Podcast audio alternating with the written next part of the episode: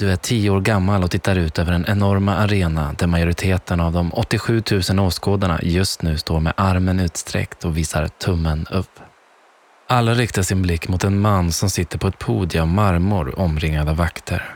Hans blick är dock spänt riktad mot mitten av arenan där en man ligger på rygg i den blodstänkta sanden och sträcker upp sin vänsterarm. Någon i publikhavet skriker att den gamla mannen ska visa barmhärtighet. Mannen på podiet lyfter till slut sakta sin arm. Det tystnar i hela arenan och publiken drar efter andan. Mannens hand knyter sig. Sedan ser du tummen åker neråt. Kejsaren har bestämt att den liggande mannen i mitten av arenan inte ska benådas. Ännu en gladiator ska dö i Colosseum. Om bara tio år kommer även du att ligga där med vänsterarmen uppsträckt. Men det vet du inte än.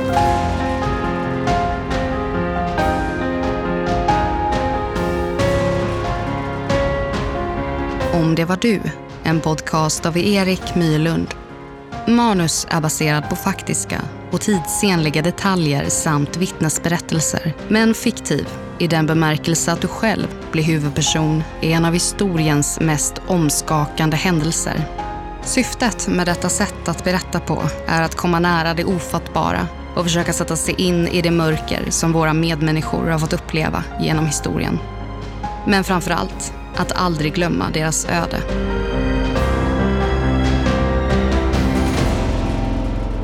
Manus av Erik Myrlund. Originalmusik och ljudläggning av Kristoffer Folin. Efter en lång resa till fot ser du äntligen ditt hem.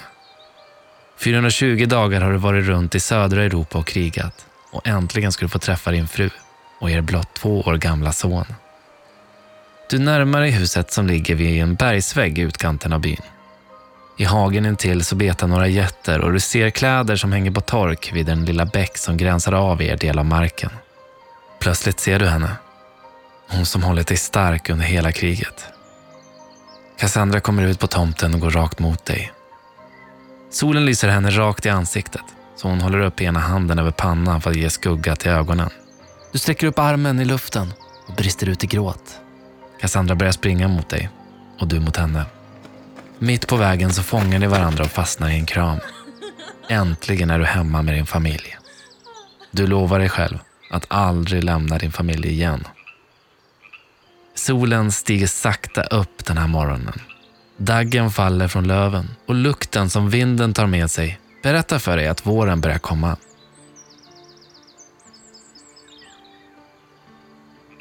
Det är dags att bege sig iväg och fortsätta arbeta på den väg som ska koppla samman Rom med resten av kontinenten ännu mer.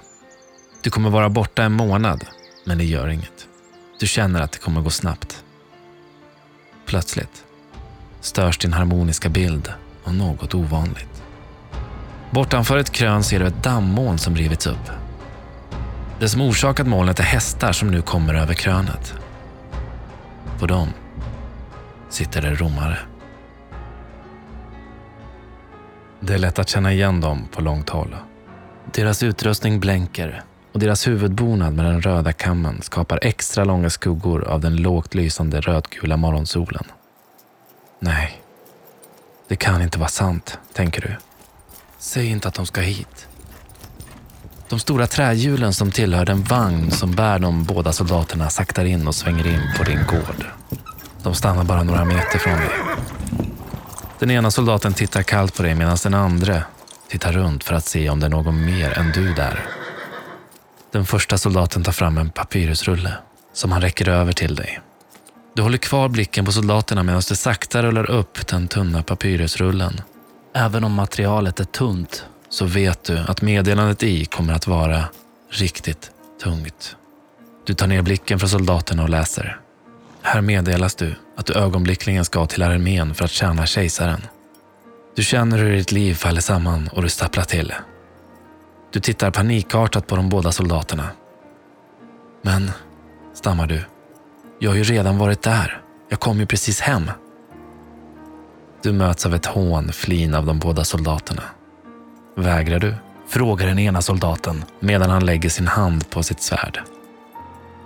Du känner hur ditt hjärta stannar till. Det blir tyst. Plötsligt skriker den andra soldaten på dig att genast hämta din utrustning. Din blick försvinner in i tomma intet när du sakta vänder dig om. Och där står hon, din fru. Hon står i dörröppningen med er son i famnen. Hon gråter. Och det gör du med.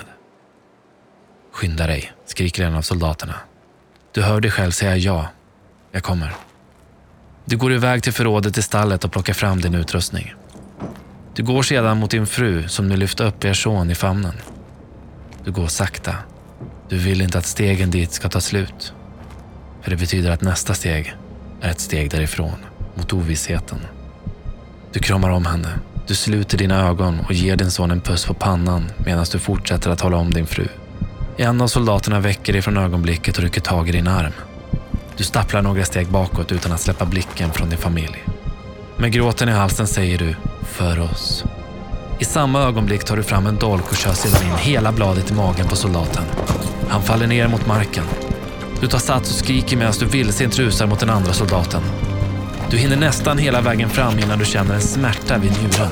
En pil som borrar sig igenom på höger sida om magen. Du faller ner mot gruset och du känner hur din kropp skrapas upp. Du hör din fru skrika medan du sakta tar dig upp på knäna. Du ser ett par skor framför dig. Och allt eftersom du sakta höjer blicken så förstår du att den andra soldaten hunnit fram till dig. Du ser honom höja baksidan av sitt svärd i luften. Han tar sats, siktar mot dig. Sen ett slag och det blir svart.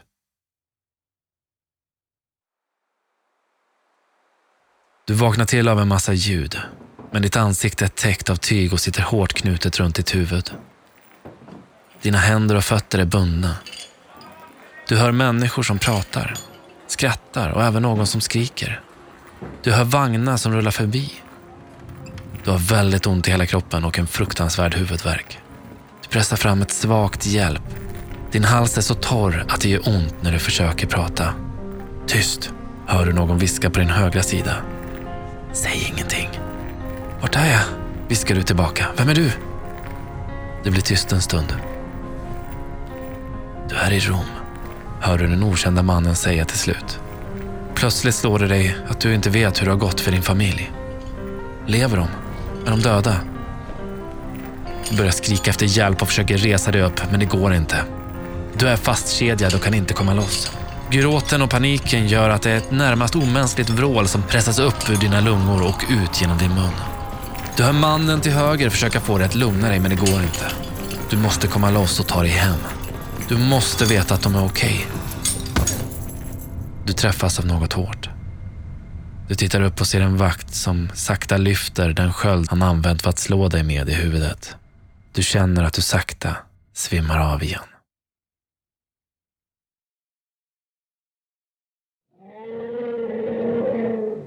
En elefant. Det är det enda du hinner tänka innan du sakta öppnar dina ögon. Solen lyser starkt och det är svårt för dig att öppna dem helt. Du håller upp din arm för att inte bli bländad. Det hjälper, men dina grusiga ögon har svårt att se igenom allt damm som virvlar upp av förbipasserande. En pojke hälsar på dig men blir snabbt ivägdragen av en kvinna. Antagligen hans mamma. Bredvid dig sitter några andra män. En efter en sitter ni med ryggen mot en mur. En kedja håller er bundna till varandra. Där är det där ljudet igen. En elefant. Bristen på mat och dryck har antagligen gjort att du börjat hallucinera. Men plötsligt faller en stor skugga över dig. Du tittar upp och för första gången ser du en elefant som passerar med tunga steg. Efter elefanten så ser du det ena märkliga djuret efter det andra.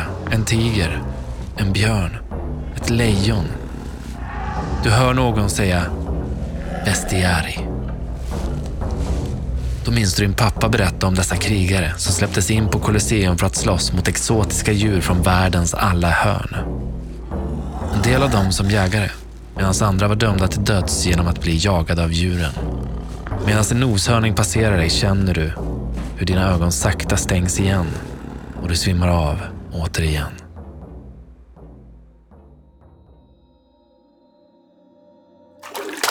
Du vaknar av en chock när vattnet träffar ditt ansikte. Förvirrad och chockad tittar du dig runt. Du befinner dig i något som liknar en cell. En avlång cell med bänkar längs de båda långsidorna.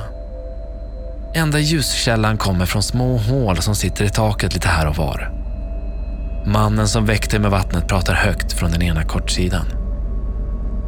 Ni gör detta för ära och berömmelse. Men vänta lite, tänker du. Det kan inte vara sant. Är det här? Du hinner inte längre innan ett par trädörrar öppnas bakom den talande mannen och du ser den gulröda sandens färg lysa in mot dig genom tunneln. Dina pupiller krymper av ljuset samtidigt som dina ögon spärras upp. Du har sett den där sanden förut.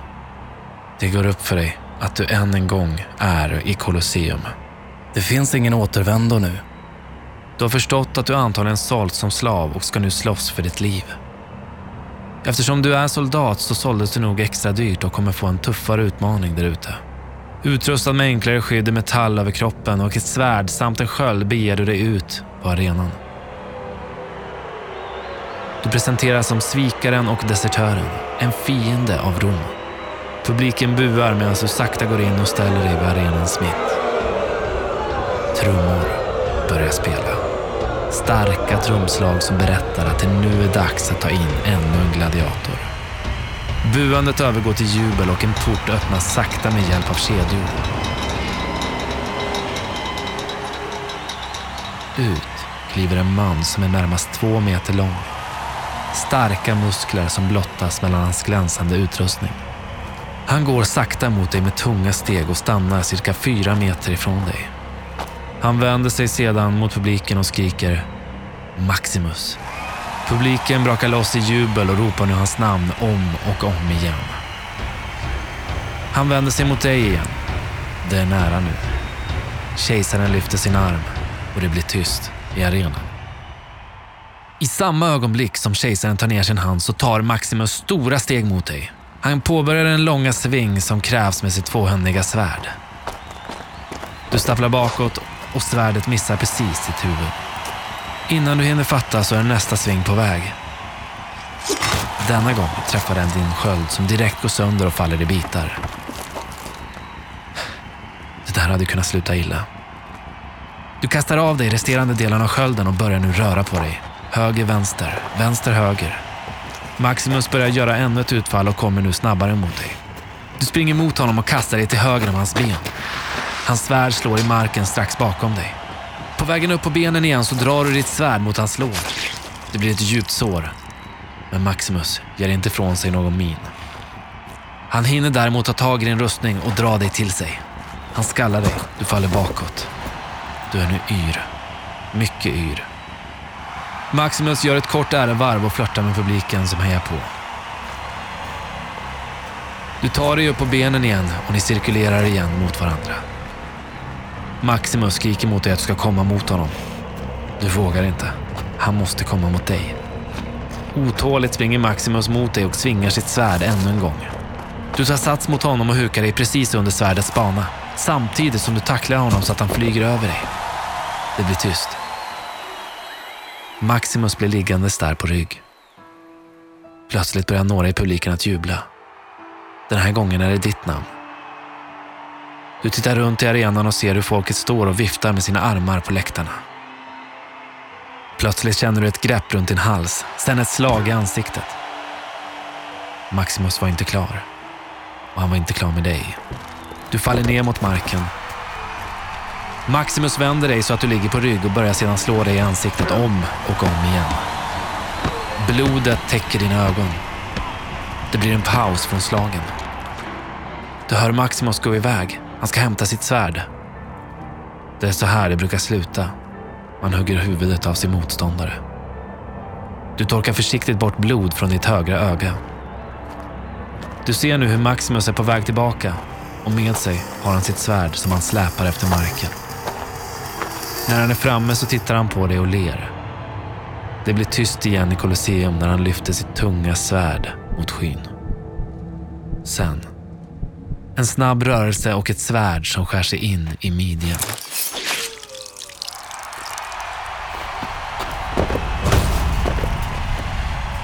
Maximus faller till marken. På bara ett ögonblick hade du satt dig upp och med båda händerna stuckit in ditt svärd i den del av magen som blottades när Maximus armar var sträckta mot himlen. Du står där på knä.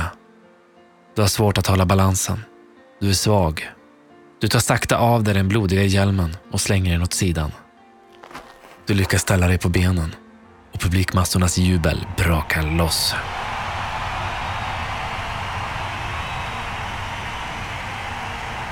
I samma stund så faller du igen till marken och det blir återigen tyst. I flera sekunder så hörs ingenting på Colosseum.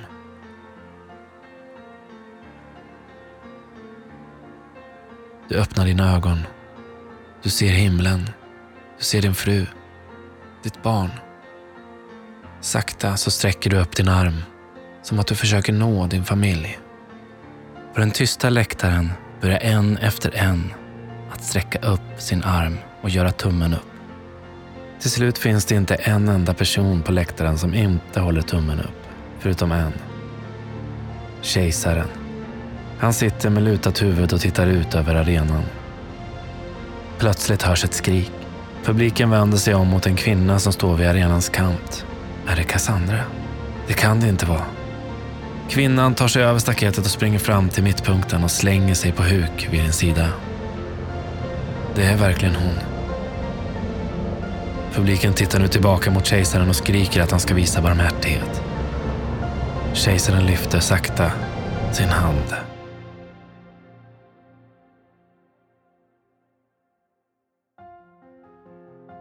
Gladiatorspelen i antikens Rom lockade tusentals besökare. I den mest kända arenan Colosseum fick det plats tiotusentals människor i publiken. Tusentals män och kvinnor dog i denna brutala tillställning.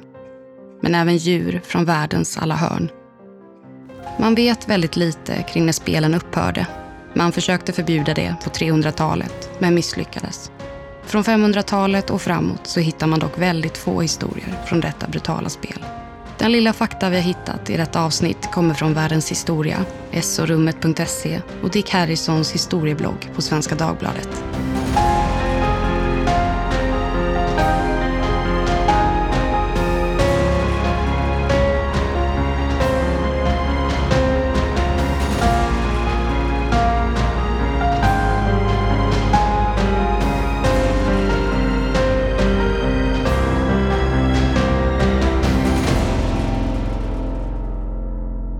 Vi blir väldigt tacksamma om du vill stötta vårt arbete med 2 dollar per avsnitt på patreon.com snedstreck om det var du.